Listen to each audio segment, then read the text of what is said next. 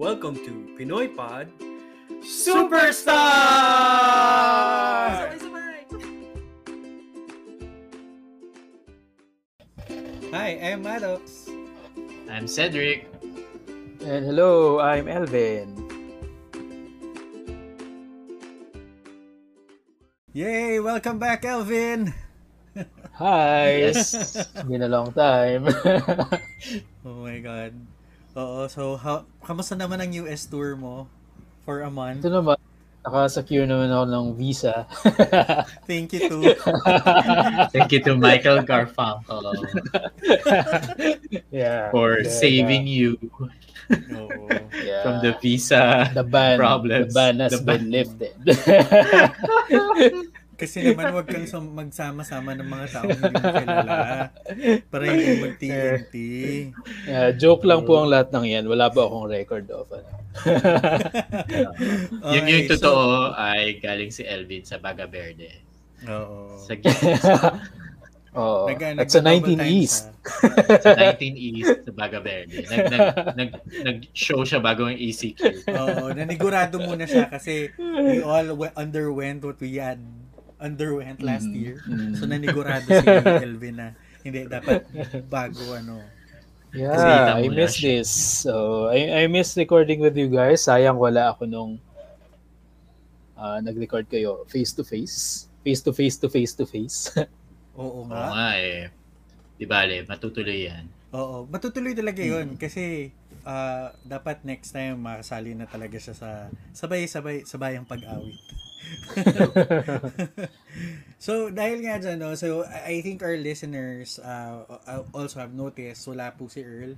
Si Earl naman po ngayon ay nag-online show din po. Kinakalaban niya po si, siya. Oo, kinakalaban niya po si Gigi Delana. Okay. Hi, Earl. Hi Earl. Hi Earl. Good Wherever luck you dyan are. sa ano. Good luck Oo. sa bakit nga ba mahal kita challenge na ginagawa mo ngayon. may gagawa may gagawin siya ng challenge naman. Pero papaya song naman gagawin. Breath, ganun. Sobrang bago. Okay, so Mhm. uh, ah, hindi na natin papatagalin, no? So, ah, ano ang magiging episode naman natin for this week? Um, I love our topic this week. May tatanungin ako sa inyo. Like, Mhm. nag nagkakaroon ba kayo ng mga moment na kunyari umuulan tapos naglalakad kayo sa under the rain tapos you're listening to some music in your ears tapos you're imagining the cinematography of it all. Yes, madalas. Oh my God, all the Kahit ano eh. time. Kahit hindi Diba? all the time. True. Kahit ano, naglalakad kahit ka. nasa sasakyan. Kahit nasa Yeah. sa loob ng sasakyan na umuulan. And then, Diba? yung Tapos, shadows of the raindrops nasa face mo, ganun. Wow. Ano yan? ah, very lost without your love music video. hindi, Sa parang R2K. sa limousine scene niya ni ano ni Ate Reg. Diba? Galing So anyway.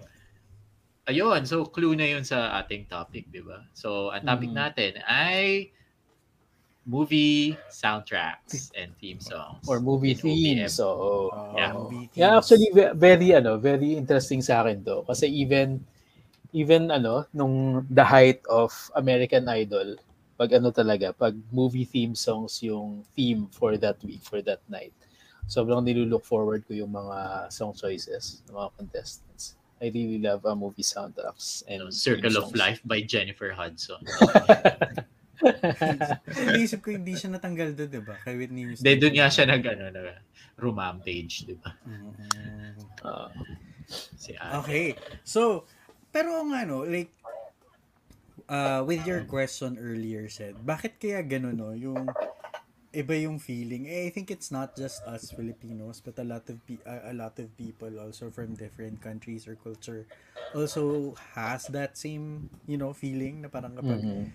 they're alone, mag-isa sila sa kotse or they're walking under the rain or kahit anong Mm. bagay, 'di ba?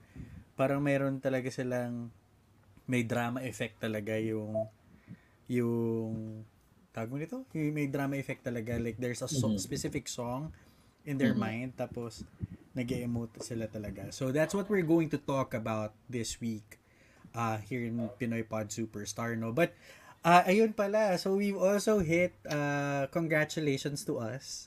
And maraming maraming salamat because we've actually, on, on our podcast alone, um, we've been doing this for, uh, how long na ba? Seven months? 20 weeks. as long as the pandemic. Oo, as long as long as the Parang pandemic. Feb, Feb, di ba? Feb, Feb, tayo Feb of this year. So, uh, we reached 2,000 listen, uh, 2,000 uh, streams uh, Hey. across all platforms. So, maraming Thanks, maraming guys. Oh, And you Saka also- thank you sa ano ah, yung mga nag-participate sa topic ninyo last salamat na hindi episode. so yes. eh, eh, Phone touch ka naman. So, uh, apart from that, meron na rin tayong 150 followers on Spotify. So, maraming maraming salamat. And of course, congratulations. Hello po. Congratu- congratulations to the Bang PH, to the collective. Uh, we've reached 1 million streams for all of the podcasts. Yeah, Um, that's such a huge achievement.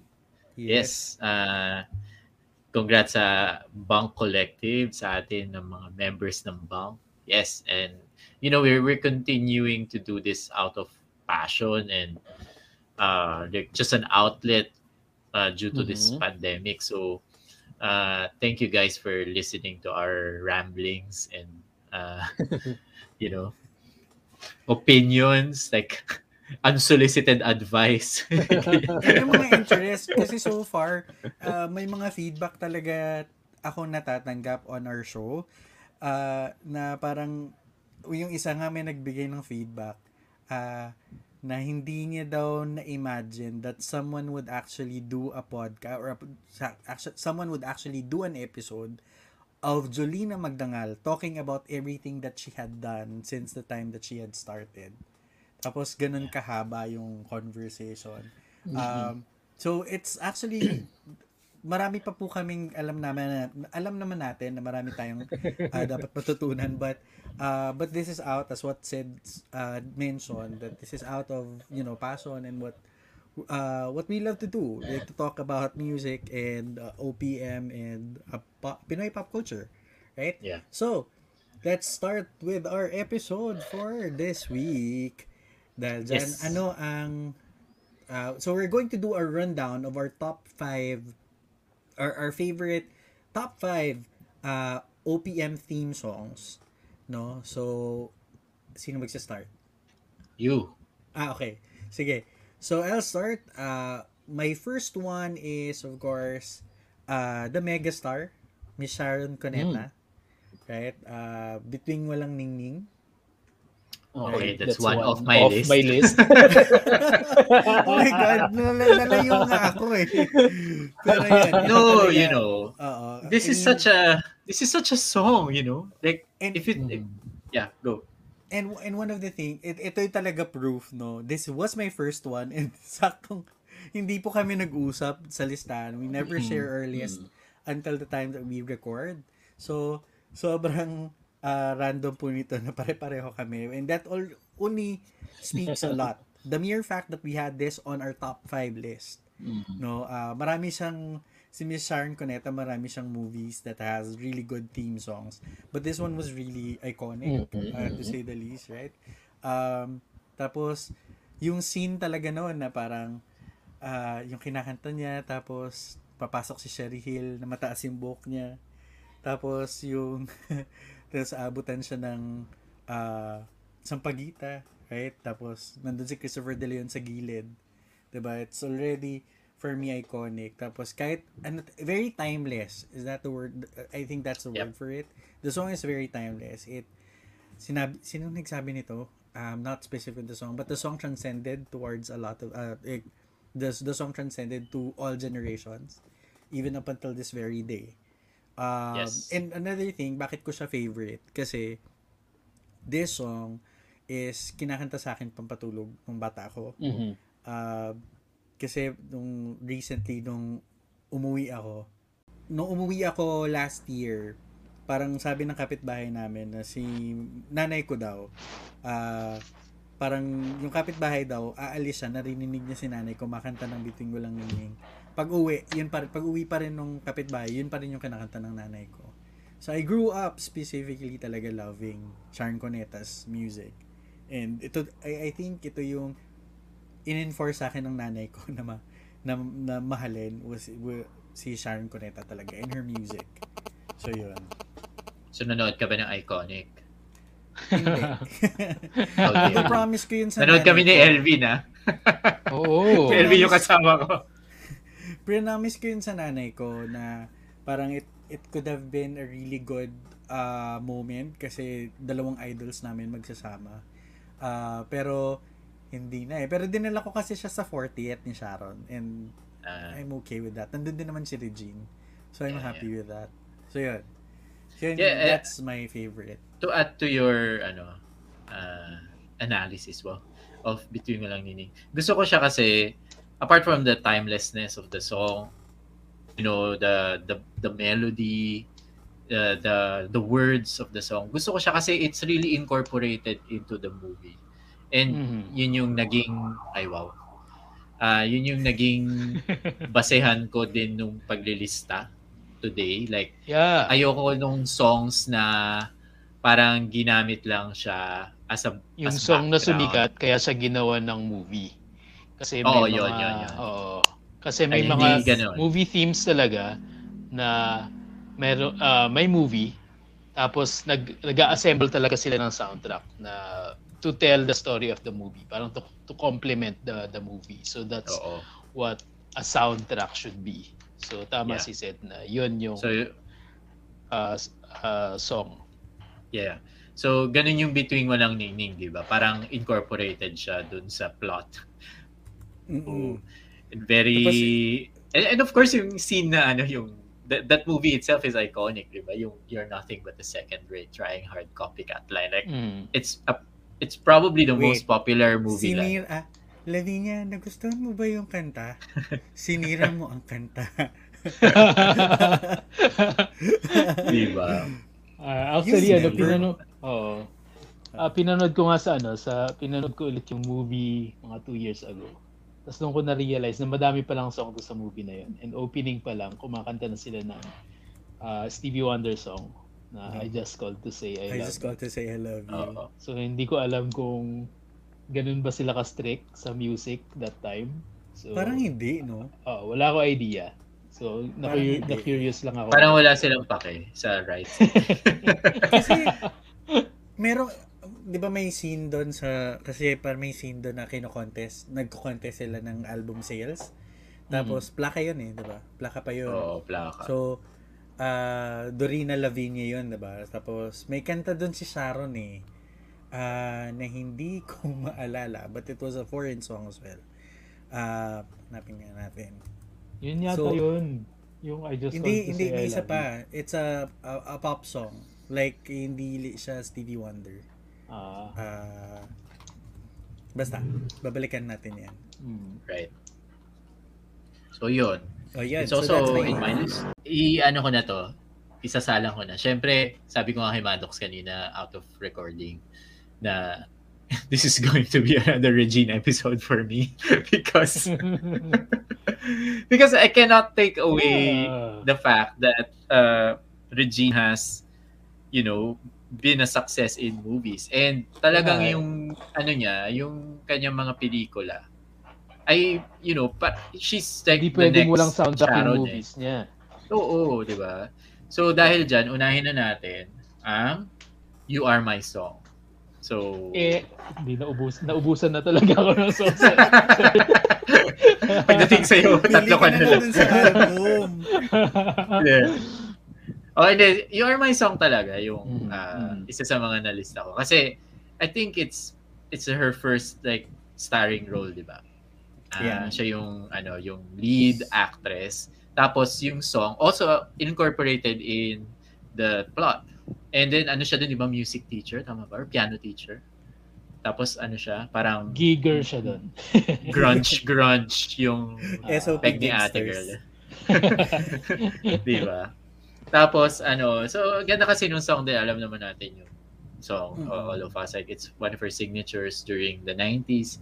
Tapos, yung personal, ano ko, attachment ko sa song is, this is the first song I performed in public. Na sa Mm. debut ng pizza ko, parang sabi ni Cousin, kanta daw ako. Tapos sa, I was 10. So, ito yung first ever Regine album ko, technically. Then, kasi meron ako nung soundtrack, tapos may minus one yun, di ba? Mm. So, bumili kasi yun? ako nung cassette. Ah. Oo. So, nandun yung minus one na You Are My Song. Walang, may um, minus one ba yung, hey, show me a smile? Hindi ko alam kung nasa na yung cassette na yun. Feeling ko nandito lang yung song. Tapos, Parehas tayo. ah, um, you uh, Wanted Perfect Mother is the first uh, low uh, OPM album that I bought. oh, So, di ba? Mm. I never Really, had that ano? album when I was a kid. Uh, although gustong gusto ko lang talaga yung yung soundtrack niya. I never had that album growing up. Although I've always loved the the soundtrack of, of that album. Uh, maganda din naman. It was written by Louis Ocampo, right? Yeah. Tsaka Martin yun, di ba? Na Martin. parang, my song. Yes. uh, it's really a Martin yun ng by Regine. Pero mas sumikat siya obviously dahil dun sa movie. Sa movie Dahil talaga. it was, Mm. it was, yeah, all over the airwaves at the time. sa so, butter na ayun. may shrimp kesa sa butter na may suka, ah, na may kalamansi. Lemon butter Na may garlic. versus kalamansi. Diba? Sabi si. Mumay. Tama ba si Mumay? Ah, si Mumay, si Kim De Los Santos. Sino yung lalaki? Ah, Si Chubby? DJS guy no? din eh. Hindi si Chubby. Nandun ba si Dino Guevara? Basta nasa album Anyway. cover din si Bing Si Loy. Chris. Villanueva, yun nga, di ba? Parang, si, see, look what I got, look what I got, yung lipstick. right. Tapos So, may Yossi sa bag ni Kim De Los Santos. si Kim De Los Santos, so... Sige. Okay. So that's-. Okay, so my turn naman. Although itong first song that I'm going to mention, hindi ko actually napanood yung movie. But I, I really love this song from the soundtrack of this movie. It's uh, Isa Pang Araw uh, Ah. by Sarah Ano Geronimo. ba yun nasa lista? Agawan tayo. Agawan pa to. Sige, okay. No, this is From great kasi we all have Miss input. Granny. Yeah, yeah. yeah. Oo. okay, isa pang araw. Game. yeah, isa pang araw and uh uh ayun, so so napanood ko lang siya yung yung music video niya and obviously may clips of the movie.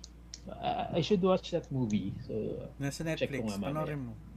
uh, It's a really good movie. kinanta ba sa ano? Kinanta ba sa movie yung song? Yes. Mm. Okay. Pinanood, pinanood namin yung movie na yan sa Greenbelt. Tapos, nung lumabas kami sa cinema, yung kasama yung jowa ko, hindi mo na makausap. Ganon ka lungkot ng movie. Iyak siya.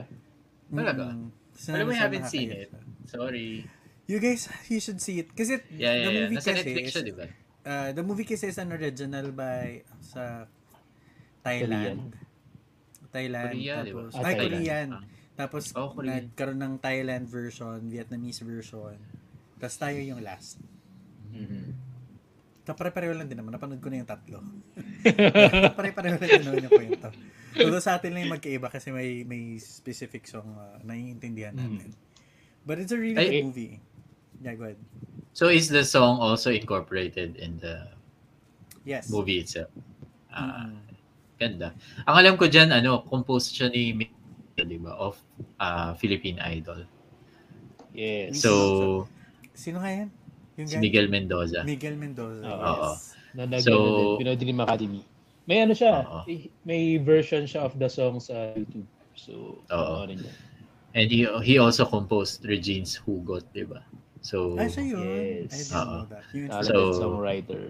oh, in fairness sa kanya, di ba? Like, ang, Ah. tsaka, I think it's uh, one of, if not, ano hindi, sige, marami pala siyang gusto ko na kanta. Pero ito talaga yung recently na piniplay ko ng madalas na Sarah G song. Isa pang araw. Kasi it's, it sounds fresh as an OPM song. Tapos, ang ang ganda ng melody, you know, the build up din sa ano, sa song. So gusto, gusto gusto ko siya. Like ang ganda nung ano. nung Natatawa ako kasi meron na tayong explanation, pero yung nagbigay ng song, hindi mo nag-explain. sorry Okay lang, yeah. I'm, this is a shared experience. So, okay lang. Sige, game. Alright. Sige, ako naman Bakit mo mag, gusto? ako naman mauuna sa ano. Ay, i- i-explain ko ba kung bakit ko siya gusto? Uh, explain mo. Yeah, for the same reason na na-mention ni Seth, sobrang um, yung melody niya, uh, sobrang ano siya, how do I describe it? It's it's soulful, it's haunting. I think that's the that's the word for it. At saka the the meaning actually of the song lyrically. So it's one of those songs na nag-blend well yung yung melody and lyrics and it just means yung the, the meaning of the song is so deep the meaning of the song is um uh, tumatagos siya so I can only imagine yung kinuwento mo kanina if if if it really connects dun sa movie then I guess uh, my expectation my expectations have been set so when I watch it I'll watch for that moment na i-play yung song na to Okay. sige panoorin nga natin siya Oh, guys, Tomorrow. later Sobrang ganda na I'm not exaggerating, but it's a really good movie. Kahit oh sabi nga nila maganda daw talaga Mm-mm. Sige I will, So, I ano, will no? prioritize Nova Villa. So I'm happy na actors like Nova Villa are given a chance na to to have projects like uh, Tsaka ang galing, Miss galing, galing ni no- Nova Villa doon, tsaka ni Lot Lot. Lotot ba yun? Hindi ko maalala. Pero ayun, sila, sila, sila. Hindi ko maalala eh. Ba't Yeah. yung, yung mom? pumapalya po ang memory naming lahat ngayong episode na to. Okay. Okay. So ako naman mauuna dun sa second sa second song sige, para sige. ano, para hindi tayo magkaubusan. Okay, uh, I think na-mention ko to sa mga past uh, episodes natin na gustong gusto ko yung soundtrack to this movie. The movie of course is Labs Kita Okay Ka Lang by uh, uh, with Jolina and Marvin. And the song that I'm choosing for uh, from from the from this movie soundtrack, actually dalawa. Uh, nanghihinayang. Ilang beses ko nang na-mention yan. Pero ngayon, And uh, kapag ako ay nagmahal. But at this time, I'll focus on kapag ako ay nagmahal. So, kapag ako ay nagmahal uh, by Julina, as mentioned kanina, nagawa na natin siya ng isang full episode about her career. But now, uh, speaking of movie soundtracks, actually, nung nag-iisip ako ng mga ililist ko for today's episode, I realized na Julina din is one of those soundtrack queens in the country along with yun nga sila Sharon and Regine. Along with Sharon and Regine. And uh, Donna Cruz. Ayan naging soundtrack yes, si Donna din siya. Cruz. naging soundtrack uh, queen din siya. So si Jolina marami siyang soundtrack for her movies. In fact merong doon sa list ko marami pang mang manggagaling sa movies niya But kapag ako ay nagmahal, I think it also reached a certain status of being uh, iconic, uh, highly recognizable song. And it has become very associated with the movie it's from. So yun. So kapag ako ay nagmahal, na kinover din ni Raver for one of his movies with Sarah Geronimo. So yun. So that's my second song. Sorry. can I just say Go ahead. na yung so far yung choices natin are led by four like really iconic uh movie stars, 'di ba? Who can sing. Kasi yun talaga din yung parang they they reach level of being iconic because of their movies din. You know? So si Sharon, si Regine, si Sarah, si Jolina, parang these are four women in in OPM that are really prominent also because of their films, not just their music. Mhm. Or maybe, you know, the, the marriage of them. So anyway, Sorry. Eme lang. Ah, yung sa akin naman, yung, ano, yung question ko, ano nga yung kwento nun? Ito ba yung Ano, may tinapay? Kita? Ah, hindi. Ito yung... Hey baby yun. Labs kita yun nasa Baguio sila. Ah, or yung... Yung oh yes. Kaibigan mo lang ako. Kaibigan mo lang Oo. Yeah, yeah, yeah. Pero in that particular scene, mas na mas na-associate yung nanghihinayang by Jeremiah. But uh, may other scenes na ang highlight na song is itong kapag ako ay nagmahal. Kapag ako yung nagmahal. Ay, oo nga, naalala ko, pinanood ko pala yun nung, ba, nung bag, after natin mag-record ng Jolina.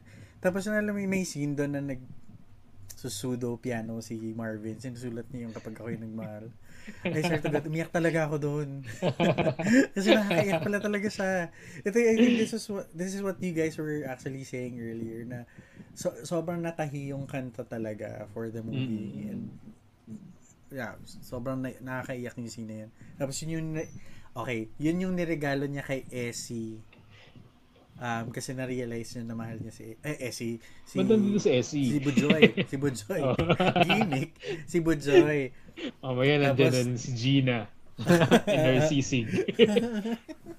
Pero ito yung ano, yung ah yun yung ah feeling ni Jolina hindi siya mahal kasi hindi siya maganda. 'Di ba? hindi siya mahal ni Hilda Coronel kasi hindi siya maganda, simputi ng mga kapatid niya. Di ba yun yun? Okay, so yun, naalala ko na sa movie. Okay, next, said. You're frozen. Okay.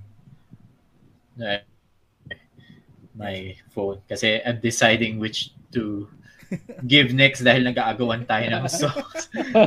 and eto, ah, I'm just gonna mention this. Uh, I haven't really seen the movie where this is from or maybe it's from Between Walang Ningning din. But the song is uh, Sana'y Maghintay ang Walang Hanggan. Sana'y maghintay ang walang hanggan. Marami na Sharon Cuneta. yung pelikulang yan. Ah, Diba? Like- yan. Oo. Like, it's Pero one of those songs walang na- ningning din yan, di ba? Yeah. Oo, yun nga yung na na-google ko ngayon. Ni. Joel Torre. Oo. So, yun. So, it's going to be, it's, it's one of my favorite uh, mo- movie theme songs na from uh, local cinema. It's really a haunting song. Another uh, masterpiece by Willie Cruz, who also composed uh, uh, Sana'y Wala Nang Wakas and Between Walang. Tho- For me, those these three songs are some of the best OPM music. Like Mm. uh, the words, the the melodies, they're they're really really Oo. beautiful. so like, ano ba yung, ano ba yun? Parang, sobrang hugot talaga kung hugot. Like, mm, pero The poetry. Very, yun, thank you. Di Kaya, kaya talaga nandito sa podcast na to eh. kaya yung nakakapag ano, isa ko lang ano eh. Pero like, totoo yun. They're, they're like poetry. Yung sabi nga ni Shed. Um, actually, nas, naisip kong ilagay ko rin yan sa listahan ko yung kanta na yan. Pero kasi sabi ko, ang dami din kasing dinaan ng pelikula yung song and that's how good those song is. Mm. Um, but it's a Sharon Cuneta original, is it? Yeah, it is. Okay. So I don't know if it really qualifies dun sa criteria criterion ko na ano nga, dapat the uh, It's the main song. song yeah, yeah. but sabi ni Elvin eh nandun din siya sa Between Me Lang Dingding. So ibig sabihin it has Yes. been incorporated in the film. So that is an Yes. excuse already. Pasok siya. Yay! Okay. okay. Okay. Mine naman is uh, medyo high school na tayo nito. College. Ano? Moments of Love. Di- Ding Ah, dong ba yan? Oo. OPM siya, di ba? Hindi ko alam. Pero I kasi think I've it been looking is. for I an think it original is. but no- uh, nobody sang it except for Jenny Lynn and Jano Gibbs. And Jerome John. Ponce. Hughes. Hughes. Hughes. Tapos si Hughes? ano, si I believe sa Pinoy Pop Superstar. Sino nga yun? Charmaine Piamonte. Charmaine Piamonte. Din siya. So yun, uh, my second one is Moments of Love. Uh, the reason why it's my favorite kasi ito yung isa sa mga kantang kapag narinig mo pa lang yung unang uh, te, five seconds of the song, alam mo na siya. Yan yun siya. Tapos, um, I watched the movie last month kasi uh, recently uh, Star Cinema and GMA Films have been releasing their movies online on YouTube. And Mm. Moments of Love is one of them. Tapos pinanood ko siya. Tapos sobrang dated na ng mga fashion ng mga damit nila. Pero uh, the way the song Did they have the kapuso hair? wala na kapuso hair. Si Karil yun eh. Wala si Karil kapuso hair. Pero... kapuso bangs. Wait, meron pala si Isabel Oli. yun. Pero, yeah, she did um, have the kapuso hair. sa ano yun, sa, anyway, so, um, I, I, the reason why I love this song because may, the way the, dun dun dun dun, dun dun dun dun dun, dun, dun, dun parang yun yung ginamit nila sa opening credits like parang montage tapos Mhm. to the, to the time Ayun pala yung song na yun. Okay, okay. oo to, to a time na um, parang na, na-realize na ni Ding Dong that they're on a different era or a different year. At tapos up till, Yeah, up until napanood, the time na- napanood ko sa sa cinema yung movie na to. Yeah, okay. tapos binili ko yung CD na to because of Moments of Love. Pero like, ang uh, the way the song is, parang ang, pwede siyang gamitin for a happy uh, scene, uh, a sad scene, uh, a love scene, parang sobrang perfect niya for me. And yun, parang ang ganda ng mix talaga ng voice ni Janilyn tsaka ni Jano uh, for this song. Kaya yun, that's my second song. Andito din yung song na favorite ni Sed, yung Sana'y magkitayang walang hanggan na kinanta ni Karil. Yes. Nasa soundtrack siya. Kaya sabi ko nina, dami din pinagdaanan yung song na yun. Yan. Okay, that's my second one. Ako na ba yung third? Ako naman. Said naman ng Okay. first. Si Sed. Ah, So, okay. ito, it's probably on your list. So, I'm gonna snatch it from yours. Uh, I can. Hello. I'm sure as hell that this is in your list. So, I'm, you know, I took it na. Para, hello. I mean, Huwag na natin if we're gonna- patagalin. if we are going to to list like one of the most iconic songs from film, like this is you know this should be on the list, like on the top Mm. tier of you know of the list. Ano ba yun? Mm, Who, composed this nga? I can. Louis. Diba? Anyway, now. Louis, Louis Louis Ocampo. Oo. Oo. Diba? Parang- Louis Ocampo. Eh, again, uh, this goes like perfectly dun sa Oo. criterion na part siya ng movie. I mean, this, the way that they filmed it, di ba? Yung papasok si si, si Ate Reg lang yung nasa stage tapos biglang papasok si si Donna ba? Iset si yung Donette? Iset mo yung tone. Una, um, nagbebenta ng chips si Mikey Kohangko. Kasama niya si Toto. Nagbebenta sila kasi sa fundraiser. Tapos, nakaluhod si Mikey, tas dumaan si, nan, dumating si Donna, sabi ni Donna, mag CR lang ako. Tapos sabi ni Mikey, CR? Donette! Tapos yun, nakita Donette, kumanta Reggie, si- and And, um, Mickey. Mickey. diba? Mickey. Oo. Oh, yeah. Tapos, Teka, ah, kasi alam mo, sorry ah, sorry sa Regine fandom, but I haven't seen this uh, again. Like, parang childhood film ko to. Tapos hindi ko na siya maalala apart from that scene nga lang. Kasi nasa YouTube yung mga clips. Ganyan. So, kahit yung, you know, hindi mo maalala yung nasa YouTube ba to? stop. ah, yeah, yeah, yeah. yeah, yeah. Sa YouTube. Ah, yeah, yeah. Tsaka yung Yung ano. kina- pinakanta si Bakit mo ako Mikey sinusundan? At bakit mo ako ginagaya? Di oh my God! Our Savior! Oh my God! Our Savior! Wala. And also, it's celebrating its 25th year. So, Yun. sobrang iconic. ang lagi kong ng question dito sa ano, ang lagi kong question sa movie na to. Kasi amazed na amazed ako na naswak nila yung Doremi sa pangalan ng tatlong lead actors. Alam mo, oo. So tinatanong ko, Exactly. which came first, the title or the cast? Feeling Oh, ko, no. the cast. Oo, no. Feeling ko cast. That somebody was just genius enough to think of it. Like, oy, pwede yun. Writer ng movie na to. oh, so, kudos to that person. Tsaka, So, yung, like, the way na up until this very day, naging friends talaga sila. Yeah. Ah, I mean- sobrang, okay, sobrang first full circle sa ating tong tatlo. I swear Yeah. to God. did Itong we gag? Did we gag? We did.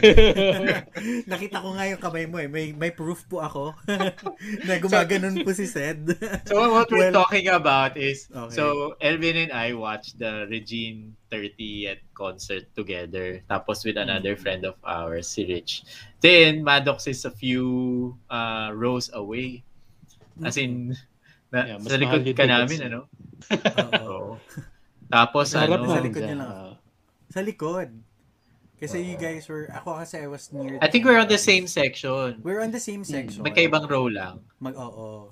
Tsaka So- mas malapit kayo sa stage compared to me. Oh. So, eh, ma- mabilis ako bumili ng ticket. so anyway, ah, so nanood kami noon. Tapos, ah, yung surprise niya is ah, a reunion of Doremi, of Donna, Mikey, and Regine. Oo. Did you guys ever Kasi- think that it would happen? Sorry. I think so, yeah. Why not? Kasi, But, but, but during that time, you mean, that night? oo. Like, no, like, I had no idea. So it was a complete surprise. Kaya, you know, I was really, really gagging at that time. Kasi, sa video ko, uh, this was the time that I, hindi ko pa kilala si Elvin. Um, so, meron tong may video ako nito kasi ako, I, I, I watched that, I watched it, I watched it alo- alone. Tapos, syempre yung mga kat- katabi ko naman, parang hindi naman sila fan ni Regine, parang libre na ata yung ticket nila. Pero, like, seryoso, kasi hindi sila talaga interested sa ginagawa ni Regine. So, I was watching, tapos, may, I, I took a video of it nung kinanta yung I Can. Tapos, si Nate kasi yung kumanta doon, diba? Si Nate tsaka si Regine. Tapos sabi ko, ano ba yan? Bakit si... Sorry. edit ko to. Pero anyways. so, tapos lumabas si Mikey, tapos lumabas si Donna. So, I, I caught it on camera. I was shouting, oh my God, oh my God.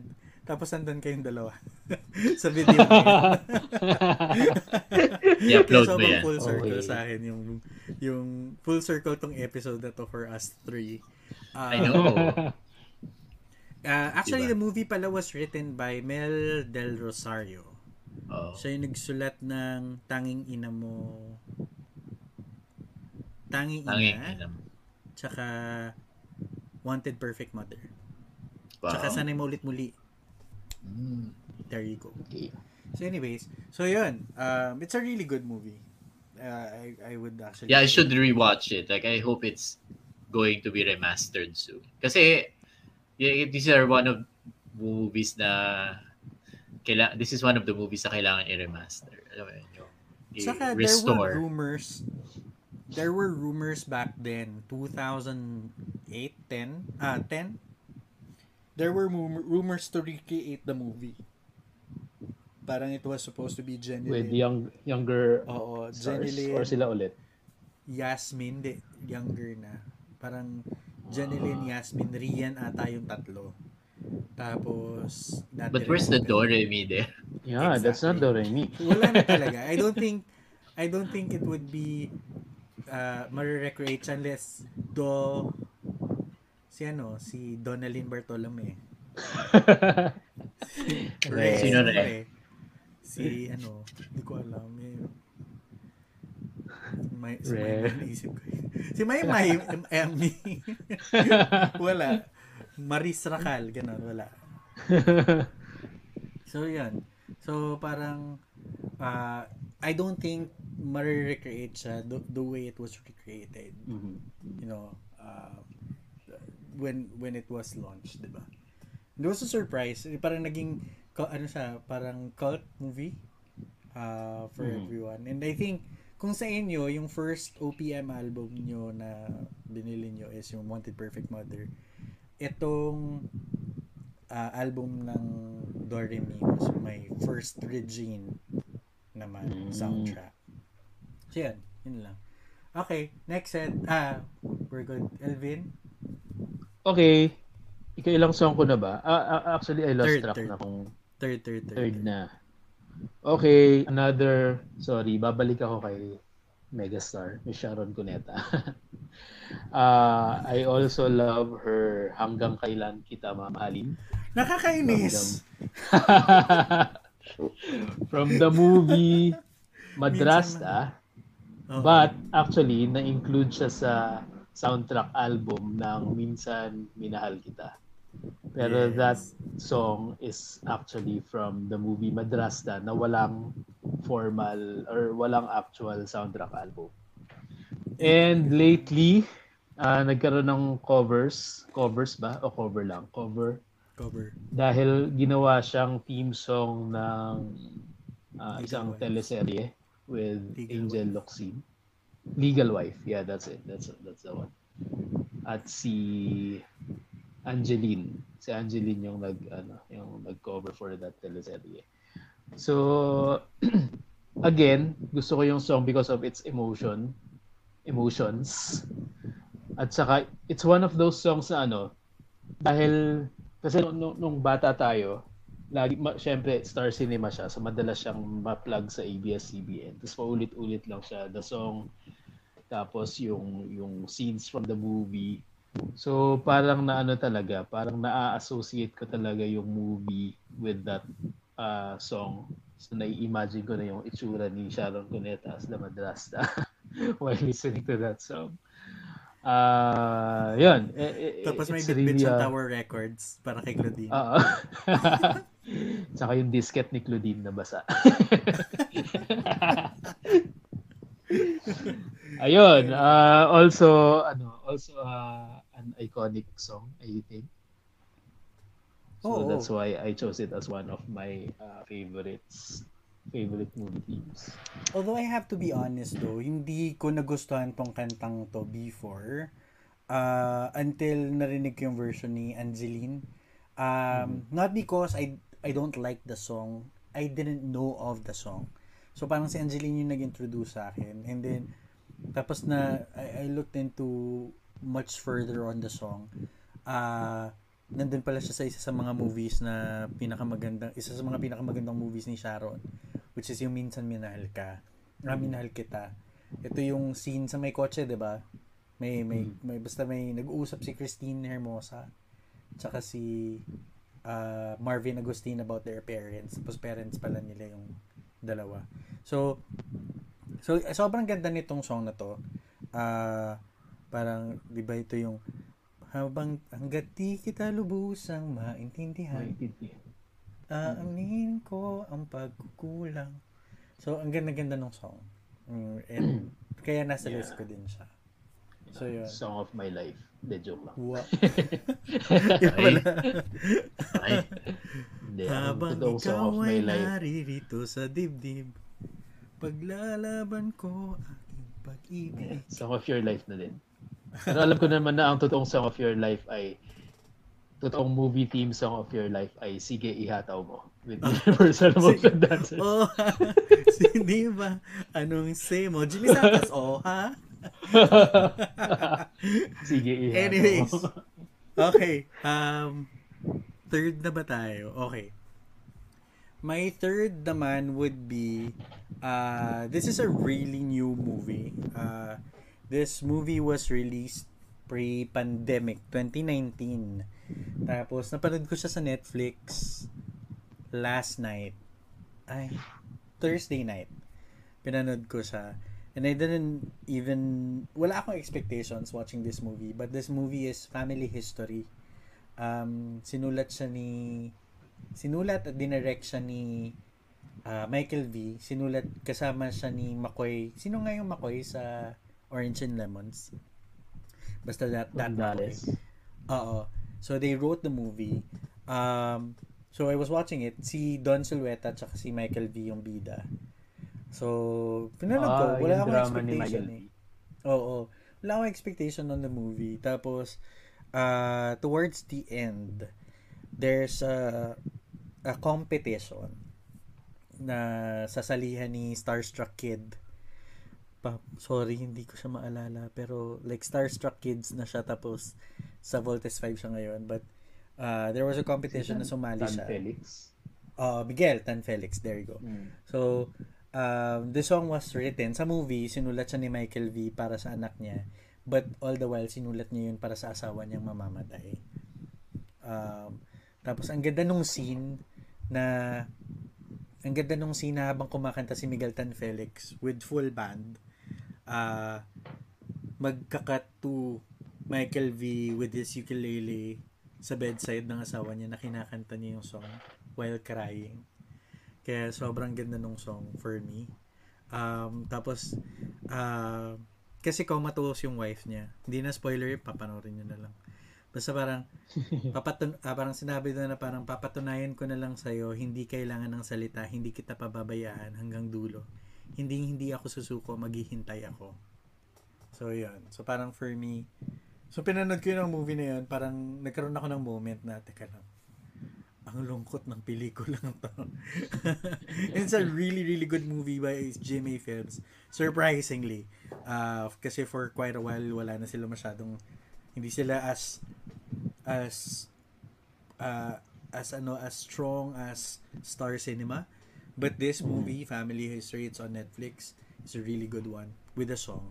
Ang ganda. Okay. So yun, that's my third song. Kasi inagaw ni Elvin. hanggang, Ag- hanggang agawan ngayon naman tayo lahat. okay, so next, Sid. Fourth. Ako naman. Ay, ang hirap na mamili kasi wala na. Naubos na.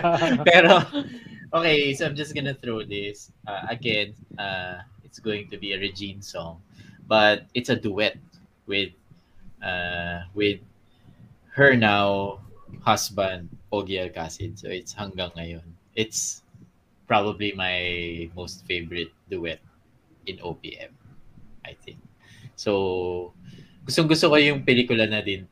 Well, not necessarily pala gustong gusto. Pero gusto ko yung uh, konsepto ng Gusto ko pelikula yung kasi ano, sa may Manila, siya Manila imagery, di ba? Ah. Yeah, yeah, yeah. Oh. So, this is a movie by Re- Yam Laranas.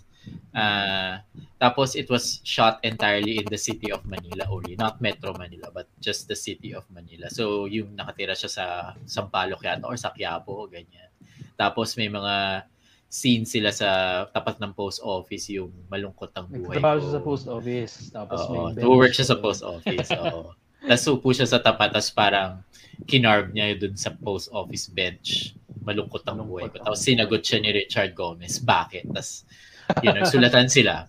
And uh, yung song, uh, it's not really incorporated in the film, right? It's really the soundtrack, uh, like yung nag-play at, during the credits.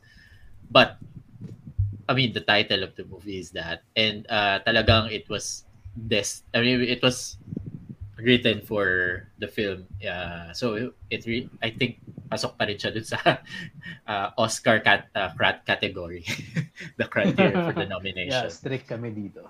as a non-Manila boy, as a non-Metro Manila boy, nung pinanood ko yung movie na yan, sabi ko, pupunta ta- pag nakapunta ako sa Manila, pupunta talaga ako sa post office. Tapos na-realize ko, Kadiri, di ba? I mean, I mean that was uh, I think Lim era Hmm. ng Mm-mm. mayor. Pero So the movie I mean- made Manila, Manila look really good talaga. As in, exactly, it looks like Paris. 'Di ba? Like Paris ka girl, alam mo 'yun, yung yung may mga shots siya na ano, nakasakay siya sa barge, 'di ba? Tapos ah dadaan ah, tapos makikita mo yung ano, yung post office. So parang ang ganda, like it highlighted the yeah. the city. So yun yung naalala ko. I actually hated the I hated the plot. Um kasi parang if I remember correctly, the conflict was nagduda lang si Regine dun sa pagmamahal ni Richard. Tapos parang at, at the time I was like, girl, what's your problem? so parang ayun. Uh, but yeah, the the the song is really beautiful. It's composed by Obi. Um who wrote the Regine Velasquez uh, soundtracks. I mean the the the the mega hits of Regine during this time yung ano. So I'm Yes. sure we will mention the songs later. Kaya Kasi hindi ko if sabi. napag-usapan natin to sa episode na to, pero uh, if you've noticed, walang hanggang ngayon sa any albums ni Regine na hindi ano ah, greatest hits. Oo nga, no? Ah, So talagang dun siya, no? Oo, so parang kahit kahit sa kahit kaya wala tayong makitang hanggang ngayon soundtrack because ah sabi ng isang fan sa akin um parang hinayaan niya daw na ilagay sa album ni Ogie itong song na to. Mm. Ah, yeah, yeah, yeah. That's true. Nandun siya sa A Better Man, di ba? Na album. Yes. Oo, correct, Gusto correct. ko yung A Better Man eh. Kinakanta ko yun. Oh, I, I also like that album. Naalala ko. So, gusto Yun yung yung may, mara- maraming magandang songs din sa album. But yeah, but we digress. So, okay. Yes. Next. Next. Ah, ako. Ako ba? Or Elvin? Ikaw, Sige. go ahead. Ako muna. Okay, sa akin naman, uh, my fourth one is, uh, teka lang, lista ko muna. Ano nga binigay ko kanina? Ba't ganun? Nililista ko kasi para matapos. okay, dyan. fourth one is gaano kadalas ang minsan. Ay, ganda. Ano Oo. kadalas? Yung kay Vilma Santos sa kay Hilda Coronel. Once. Low-key fan na pala ako ni Hilda Coronel. Twice. Twice na po siya nasabi dito sa episode na to. Pero, um, s- ah, hindi ako, kaka, alam mo yung parang pre this podcast or pre-show, uh, we've always watched a lot of Regine Velasquez. You know, medleys, OPM medleys. Tapos, laging nakakanta tong gano'ng kadalas ang minsan. Tapos, until I was sucked into a wormhole of gaano kadalas ang minsan na version. Um, naalala ko tong movie na to, um, ito yung ah, may sakit yung anak ni Vilma Santos, tapos ah, ayaw yung subong kung sino yung tatay, so hiniram niya muna yung asawa ni Hilda Coronel para mag-stand in para sa tatay until nagkain laban na si o Vilma tsaka yung asawa tapos nag-away na si Hilda Coronel and then tinanong niya yung asawa niya, once, twice, thrice, gaano kadalas ang minsan? Gaano kadalas? So, um, uh, so sobrang ganda nung song mismo. Um, I think this is an original Basil Valdez song. Um, kaya yun, nasa fourth, nasa list ko siya. Um, because it's a re- number one, it's a really good movie. Number two, um, sobrang ganda nung nung tema ng movie na naakma siya sa pelikula din. Kaya yun, it's a really good one. Panoorin nyo, nasa YouTube din yun. Anyway, so yan. Ikaw, Elvin. Okay. So yung next song ko naman, next movie theme that I really really love. Hindi siya hindi siya sikat, hindi siya sikat na song. Even the the artist. Ah, kahit ako hindi ko kilala yung artist. It's from the movie Puso ng Pasko, another Jolina movie. Wish, wish, wish, wish, wish, wish, wish. no, but close.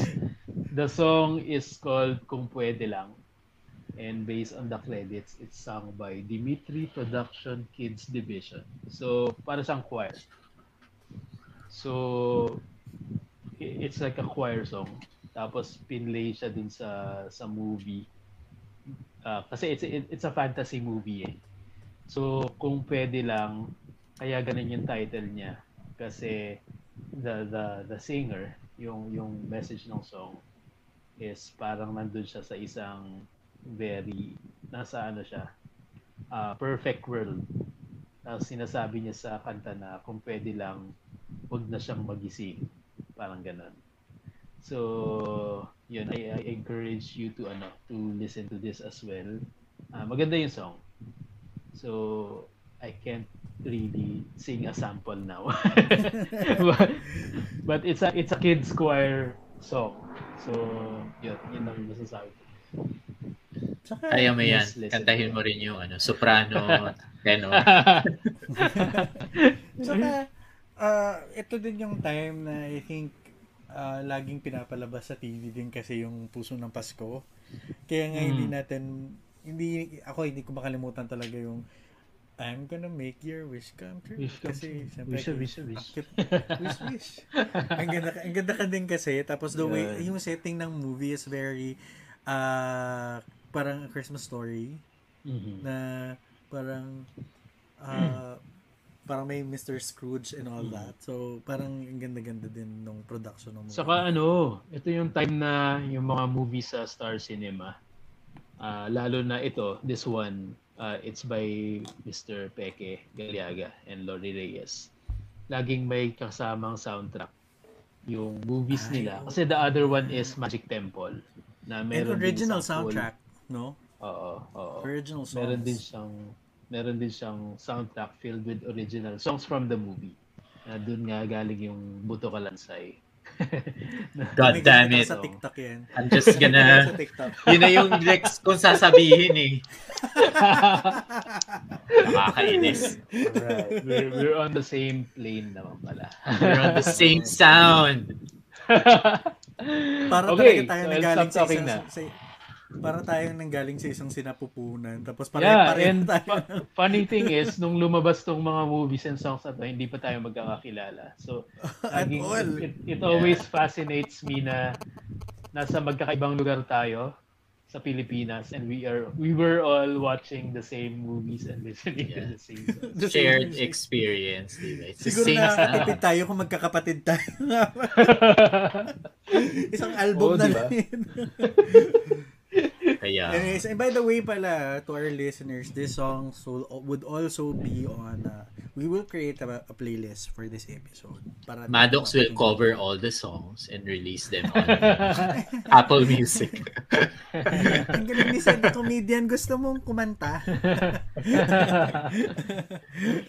okay, sige. Uh, our last song, you know, Sige, dahil nasabi na yung Buto Kalansay, it was going to be. nasa list mo yun? Promise? Just now, like just now, I was thinking about it. Like, kasi nag nag-iisip ako ng iba pang songs ko. Sige, I- I'm gonna read to you my list. Ah. Um, Tanging Mahal is here. Pero kasi hindi siya talaga um, incorporate, yung, yung criteria natin, di ba, na ano, Mm-mm. Hindi siya talaga pasok. But, but, but it's part of the Pangako Ikaw Lang, OST. Di ba? Mm-mm. Tama ba ako? So, ayun. Tapos, pa ba yan dito? Wish with Donna Cruz and Jason Everly. Ayan yung katulong Taglish. si Donna Cruz, di ba? Oo. Pero hindi, hindi kasi ako sure. Hindi ako sure kung ano eh. Kung ah pasok siya dun sa ano nga. Pero it seems Nauna siyang song kaysa sa movie. Ayun. movie. So, okay, that cancels it.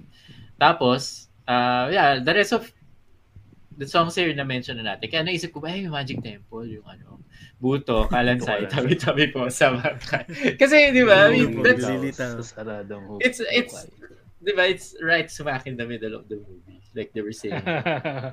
Kaya, ayun. Yun, that's my, ano, um, fifth choice for this uh, Buto favorites. ka Kasi, okay. di ba, I mean, Nasa Man, they should ba really, uh, oh, I think so. They should Hindi siya really, doing musical. oh, like, uh, you know, a proper musical. Tapos, they should remake Ah, this na with, with all the, ano, with all the technology now. Di ba? Ang ganda siguro nito if they remake, remade this, uh, this film. Yes. I mean, the magic of the of that movie is uh, yung ano rin niya, yung practical effects niya, di ba? I mean, I was scared of uh, Rabenal, si ano, si Jackie Lu, di ba? Natatakot ako sa kanya. all that, and all that, all those other uh, supernatural beings. Kaya, ang ganda rin nung effect nung pelikula na yun. So, but you know, if they choose to remake this, uh, I would be on board. I would watch this, you Mm. know. Ang saya, no? Yung mga movies dati required talaga na may theme song sila. Kahit Oo. kahit nga Batang X merong theme song. meron din. Oo nga. Kahit yung Roller Boys nga, di ba? Alam mo yun. Oh, Roller Boys. Roller Boys. Kanta yun ng intro voice eh. Tapos Oh, meron Batang Z, isa. meron din. Oo. Zoom, zoom, Batang Z. meron din yung kay Mikey Ko Angkot saka kay Jano Gibbs. Yung sa, Ani- parang kanta nila pala. for uh, parang kanta nila sa Jollibee yun eh. I love you, Sabado. I, I love you, Sabado. Pinakahintay ko. Kinata Ah, yung Angel si Mikey. required. Ah, si Mikey. Ayan. So, um, surprisingly, tinignan ko sa Spotify, available yung album, yung soundtrack album ng movie.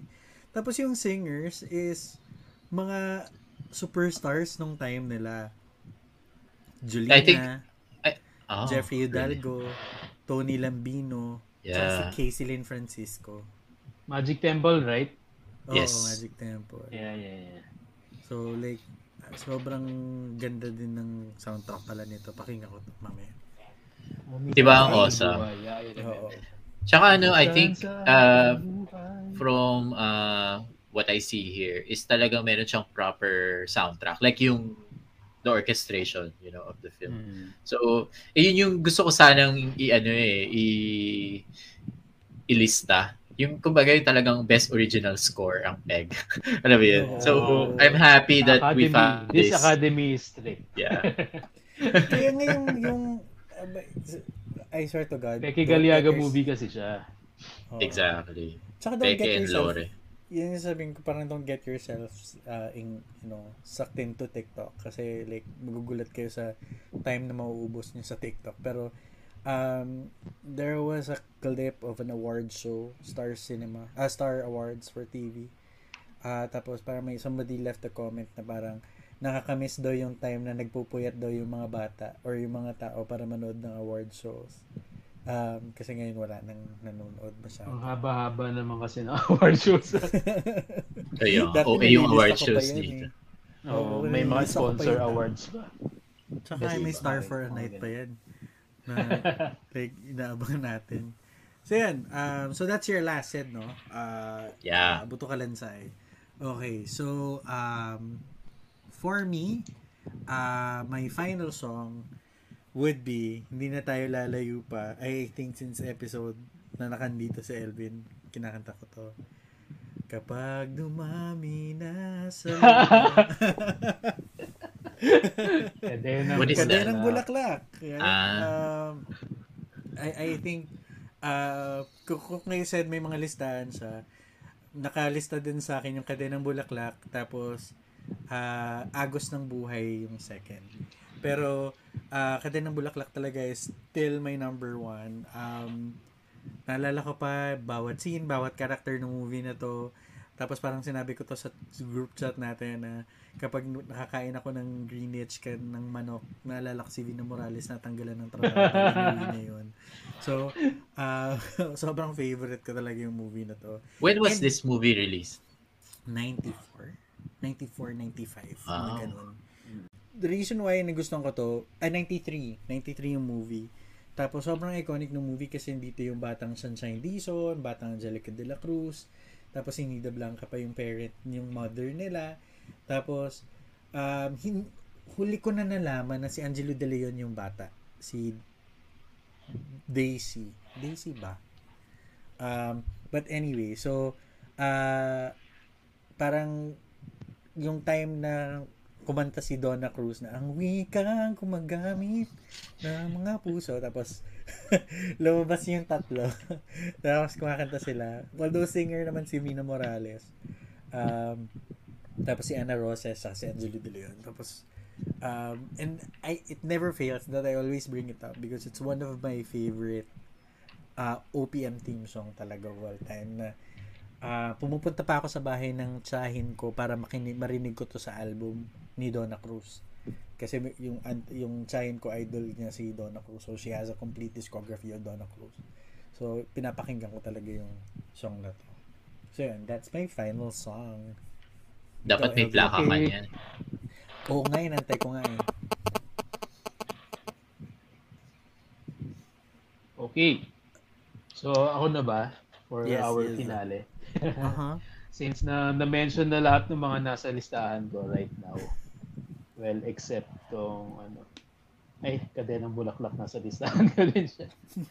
Actually, yung isang nasa list ko, hindi siya nag-qualify dun sa criteria natin kasi hindi siya made for that movie talaga. Pero gusto ko pa rin i-mention na gustong gusto ko dun sa movie na sana maulit muli. Yung moment na ginamit yung song na Walang Hanggang Paalam by Joey Ayala. So that was one great moment in that movie. But for my last song, dahil kailangan mag-fit sa ating criteria, I'm gonna go for All Right sa Gimmick from Gimmick the Reunion. And Eh si, kumanta ka naman, kaya ba kumanta? Ano ka ba? Hindi ako ready. kumanta ka naman, kahit mabilis lang, hindi nga ako ready. Anong gagawin ko? Oh, eto, side B. Track 12. Yan. Ah, Everything's gonna be Gonna be- Ah, alright. nga, start. Ah, oh my God. Kay sarap sa feeling ah. Kasama ang barkada. Yeah, that that song.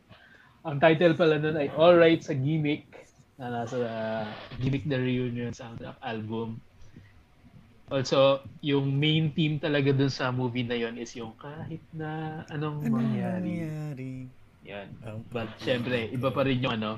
I like All Right sa Gimmick kasi feeling ko na-capture niya yung sound ng ah trendy music at that time. At that time, yes. Yung gimmick, gimmick, gimmick Oo, sound. Oo, oo. And Oo. it's just ano, it's just so fun to listen to. And ayun, na-appreciate ko talaga kasi in in in our country, in the landscape of our ano, in in our local music landscape. Usually ang mga nagsasucceed yung mga ballads, love songs. So I feel na, na hin- underappreciated sa atin yung mga upbeat dance songs and it's thi- this is one of those. So yeah, uh, this is also one of my ano uh, most listened to movie themes. Yan. All right. Ah, times are changing and it feels like rain. Tampuhan na naman. Balikin din again. Sobrang Medyo nakaka-cringe but medyo nakaka-cringe but ginusto ko siya. Pero yung sa, ano, sa Spotify, I think it's a kulay version. Hindi sa Julina. I can be wrong. O, alam ko, really? kulay Okay. version siya. So, yan. Ang ganda God, I have no idea what you just All right. Ayan. Everything's So, gonna be...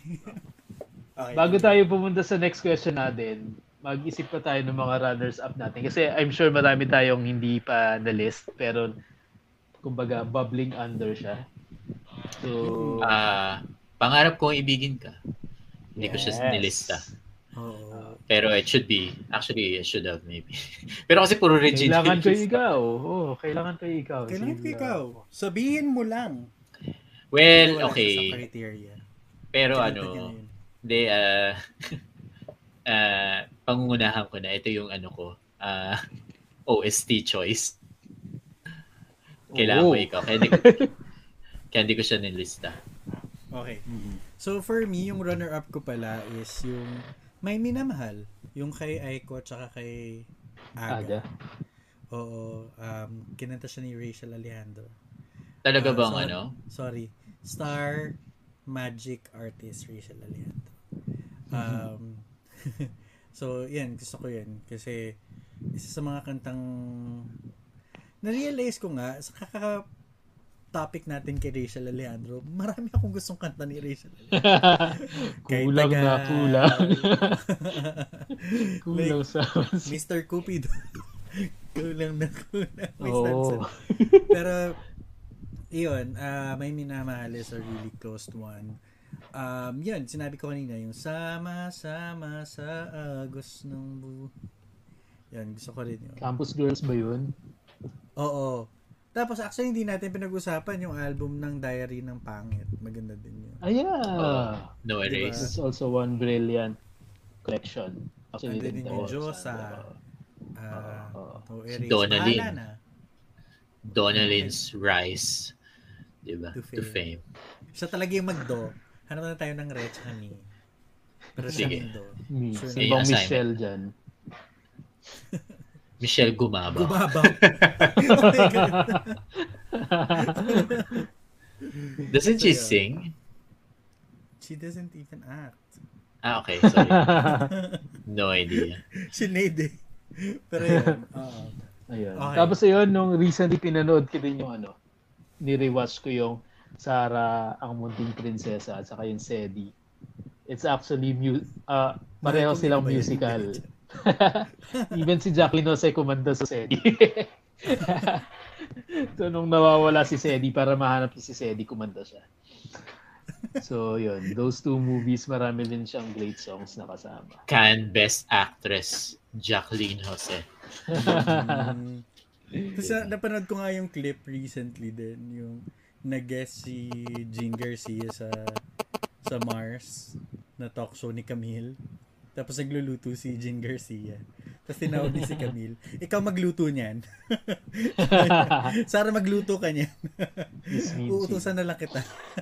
May naisip ako bigla, Ano yun? yung ano, hindi siya talaga pop culture, ano, ah iconic keme. Pero yung, alam, naalala niyo ba yung sayaw ng dalawang kaliwang paa? Na. Cinemalaya film. Ano yun Kay eh? Jean Garcia, Paolo Oh, Jean Garcia, Paolo. Avellino, and Rocco. Alvin Yapan, Mhm. Cinemalaya. Meron siyang magandang soundtrack. Like, the, the, the, uh, yung, ano yun? The score of the movies is haunting. Tsaka bagay dun sa, kasi nga, they're dancers. So, kailangan ng music, di ba? So, ang ganda. Tsaka, I think may song siya sa dulo. So, but, hindi siya pop, ano eh, culture moment Mhm. Mhm. in that regard. Meron Anyway. ano eh. May isang movie nga na ano eh, na sumikat yung song kesa sa movie. Ah, Like what? ah, yung Camp Sawi. Sumikat naman yung Camp Sawi. Malaya. Yung Oo. Malaya talaga yung nag... Doon bubulusok yung career talaga ni Moira eh. yeah. Ah, with Malaya. Although, Mm. hindi ko maalala yun. Pero, kasi syempre, hindi ko maalala yun. Kasi, lo, sinabay niyo ba namang may dadalhin doon? Diba? may scene doon na kumakanta sila ng dadalhin. So, until like nung gabi, kaya, ilo, hindi ko maalala yung Moira. Moira, who? Pero like yung Regine talaga.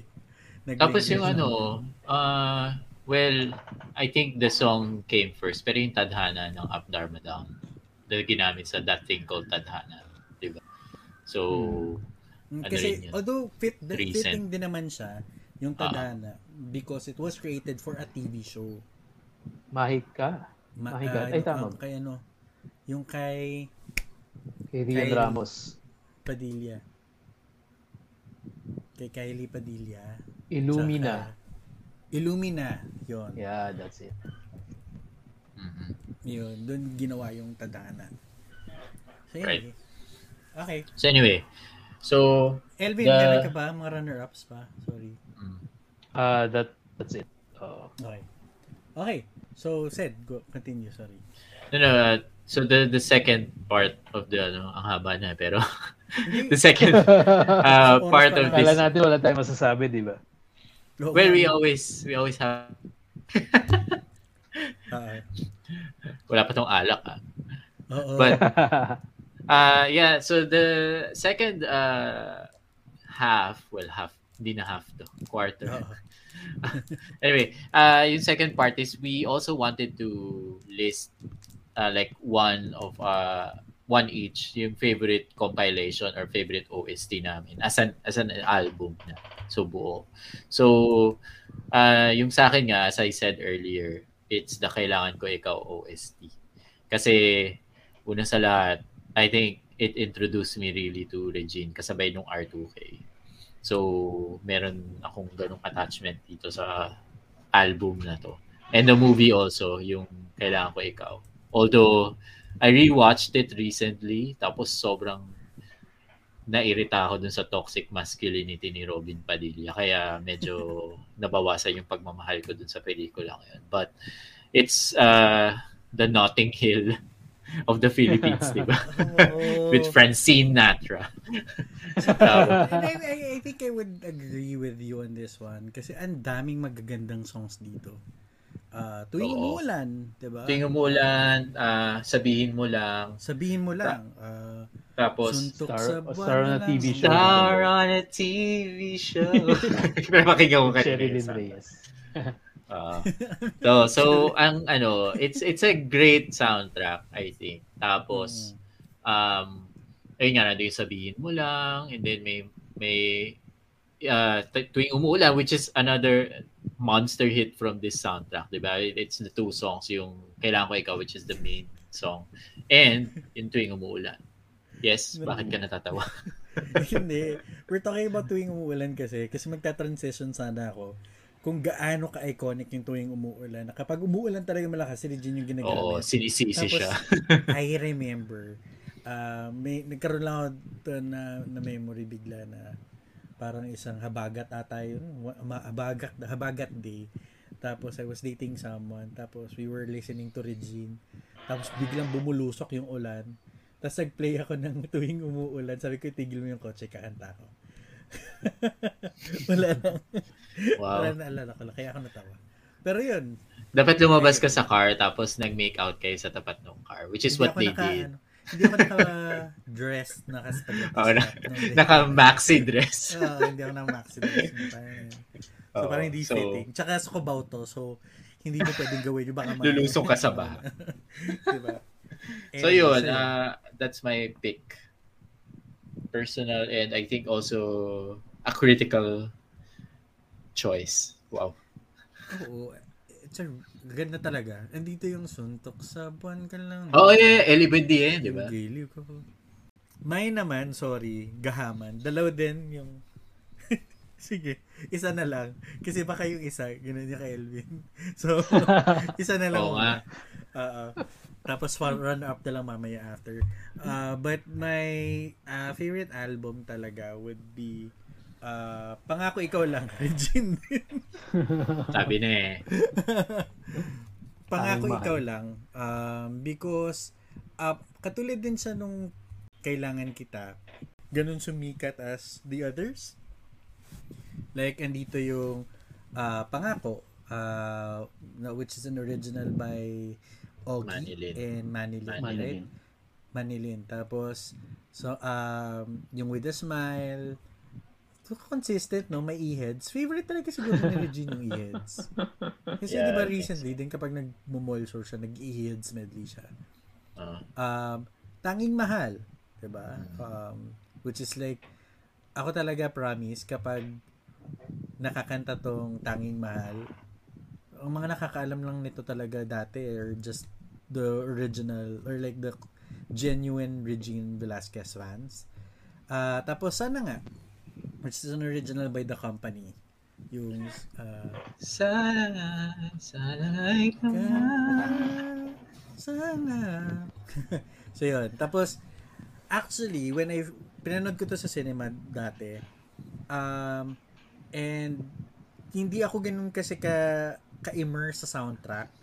Pero, this was one of the movies na lumabas kasi si Jaya. Right? Tapos, Jaya was singing at a party sa parents or birthday or engagement party ni Aga tsaka ni Aileen Damiles. Tapos, kumanta siya ng Bakit Ngayon Ka Lang na soulful version na naiinis pa rin ako hanggang ngayon na hindi nalalabas to sa streaming platforms. Kasi sobrang ganda ng version niya ng Bakit Oo Ka nga. Lang. Oh, gusto ko yan. Sana'y nalaman ko. Di ba? Lumabas ba si Pops dyan? Freestyle! Bakit ngayon ka lang? oh my God. Akala ko malalagpasan natin tong episode na to. Wala Okay. Ikaw, Elvin. Okay, okay. So marami akong favorite soundtracks growing up. As in, soundtrack albums that I that we owned. Eh, merong cassette na pinapakinggan ko lagi.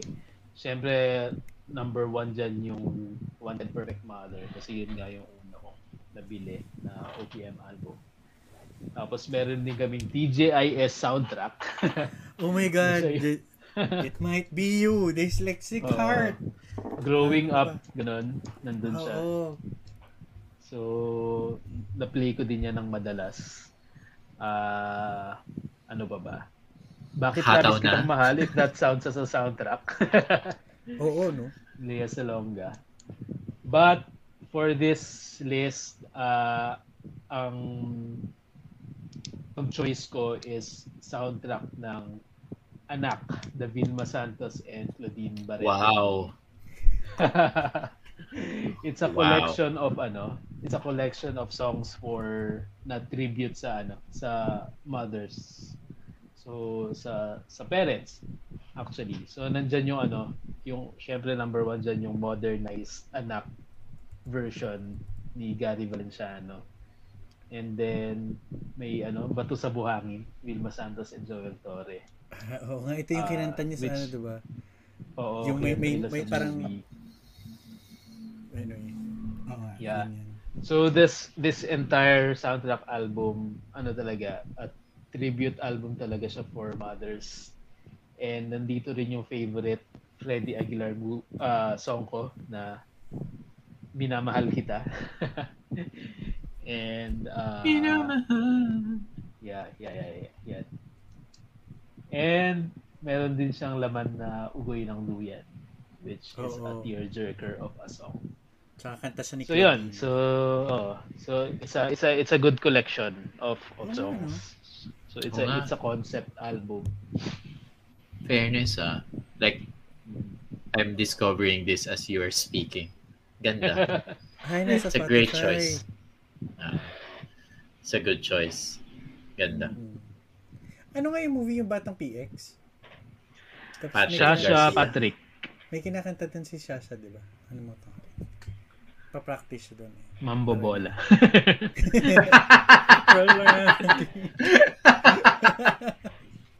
yeah, pero I remember that kasi kinukwento ni Shasha na sa isang talk show na it was a struggle for her kasi ang role niya daw dun sa Batang PX ay ah, someone na hindi magaling kumanta and it was very hard daw for her to pretend na hindi siya marunong kumanta.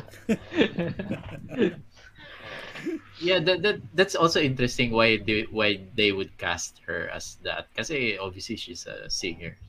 So parang And she's proven herself naman to be a really good actress. I would say. yeah, Uh, sure, but minsan Sure, lang but- minsan lang kitang iibigin. Hello. Minsan.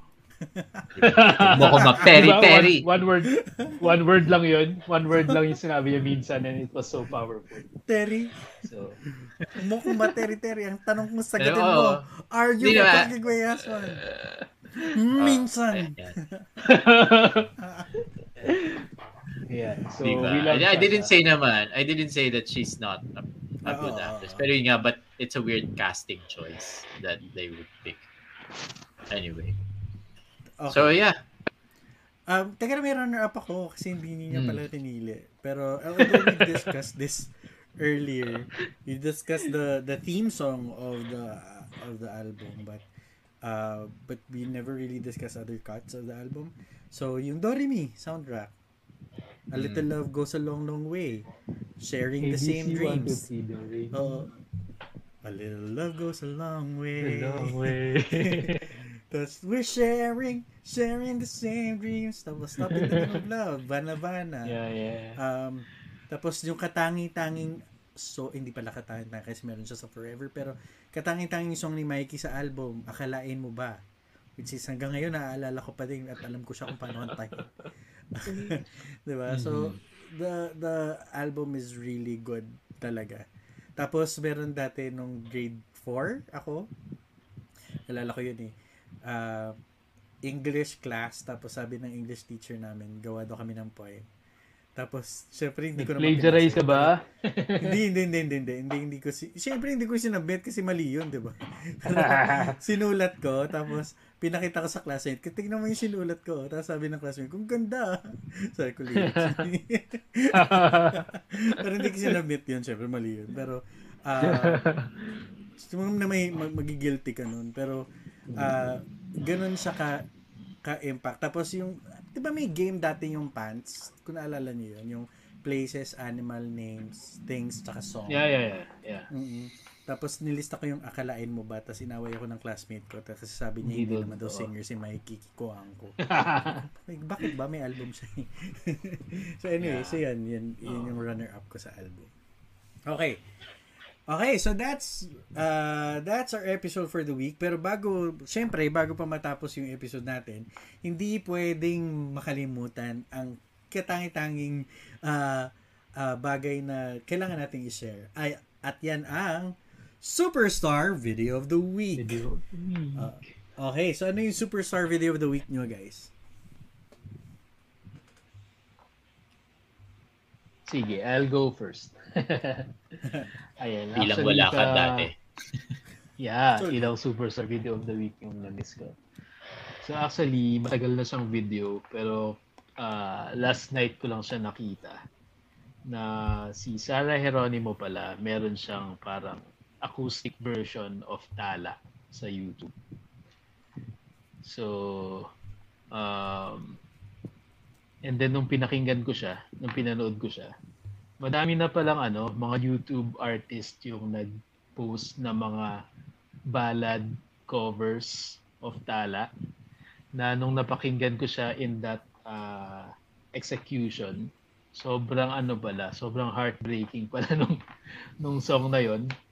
So, special mention sa aking fav- da- dahil doon sa mga ballad versions of the song, um, sobrang ano, tumatak sa akin yung line na yung kahit pansamantala lang, ikaw muna yung maging akin.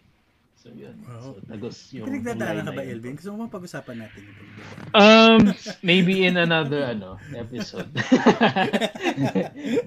Hindi joke. Pero like, But yun, yeah, my my point lang is parang the arrangement of the song makes uh, parang if you rearrange or re- remix a song, it it can become an entirely different story. Just like yung ito nga yung yung example na Tala which we all know as uh, dance song primarily.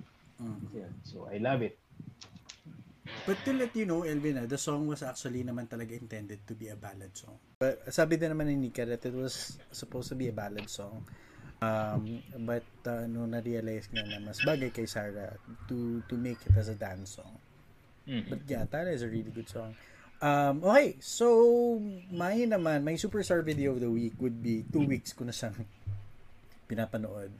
Is, uh, kasi gusto ko sana magkaroon tayo ng episode um, for Louis Ocampo. Wala lang, kasi marami siyang kantang magaganda eh. Actually, nag-root ako sa kakanta natin ng Kapuso Team Song eh. So, tsaka we were talking about Tell Me on the last episode. So, I wanted to understand paano nasulat yung song.